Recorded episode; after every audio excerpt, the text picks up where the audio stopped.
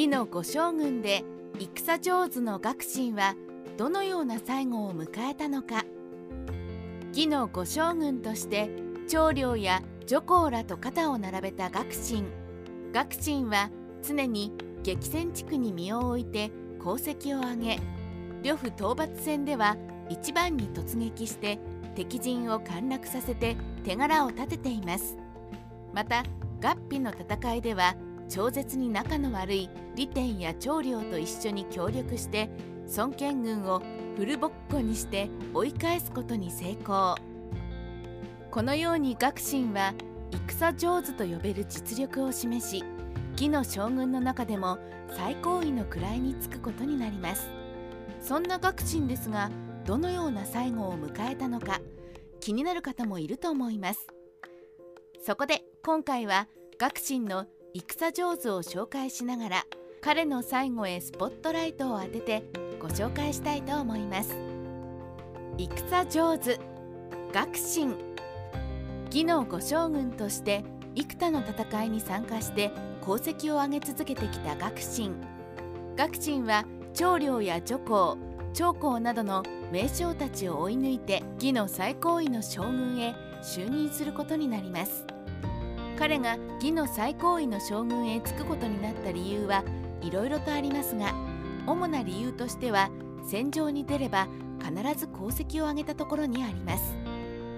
学信は曹操の配下に加わってから戦場に身を置いて呂布討伐戦徐州で反乱を起こした劉備討伐戦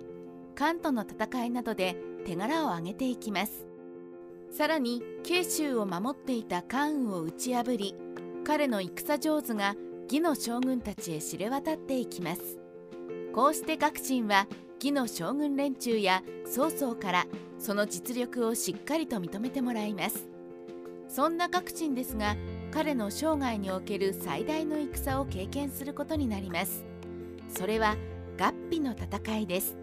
突撃だけじゃない学信の守り。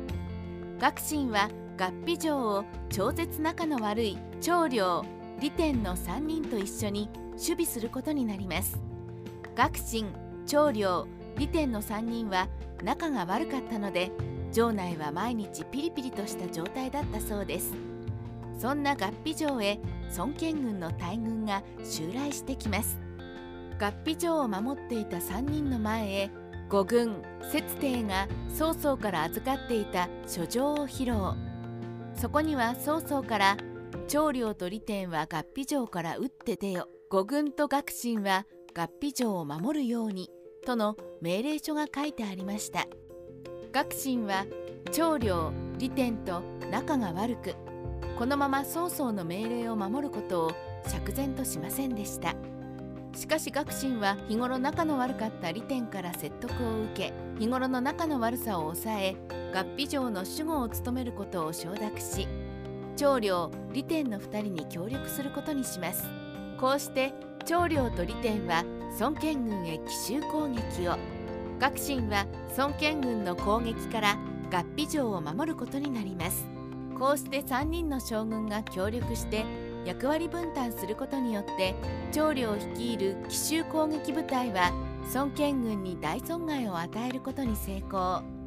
そして学信は長領たちの孫権軍への奇襲攻撃後合皮城は孫権軍からの攻撃を受けることになります。しかし学信は合皮城をしっかりと守り孫権軍を追い返すことに成功。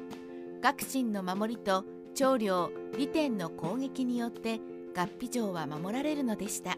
義の最高位の将軍へ。学信は合皮の戦い後曹操から今までの功績を認められて義の最高位である優将軍を拝命することになります。当時古株の加工トンはまだ前将軍の位にすらついてなく他の将軍は学信よりも下の位に甘んじていました。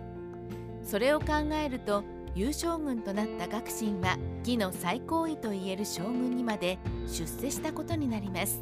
義の最高位の将軍学信でも病には勝てなかった。義の最高位の将軍の位を手に入れ戦上手であった学信彼はどのような最後を迎えることになったのでしょうか。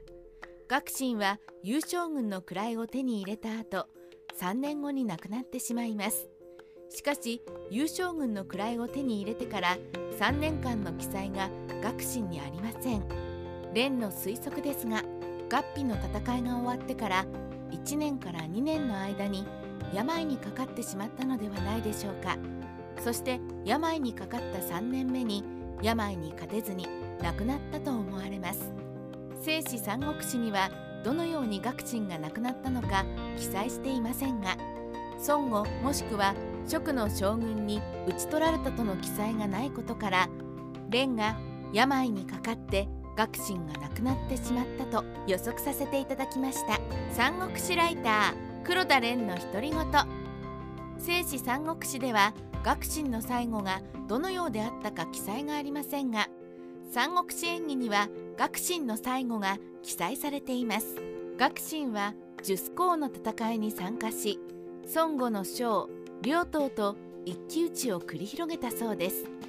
学信は両党を討ち取る寸前まで追い詰めることに成功しあと一歩のところで邪魔が入ってしまいます。学信と両党との一騎打ちを邪魔したのは孫悟の名将関寧です。関寧が両党がやられそうになると学信の顔面を狙って弓矢を放ちます。学信は関寧の弓矢をかわすことができずに頭部に焼き傷を負いその後物語に登場しなくなってしまいます。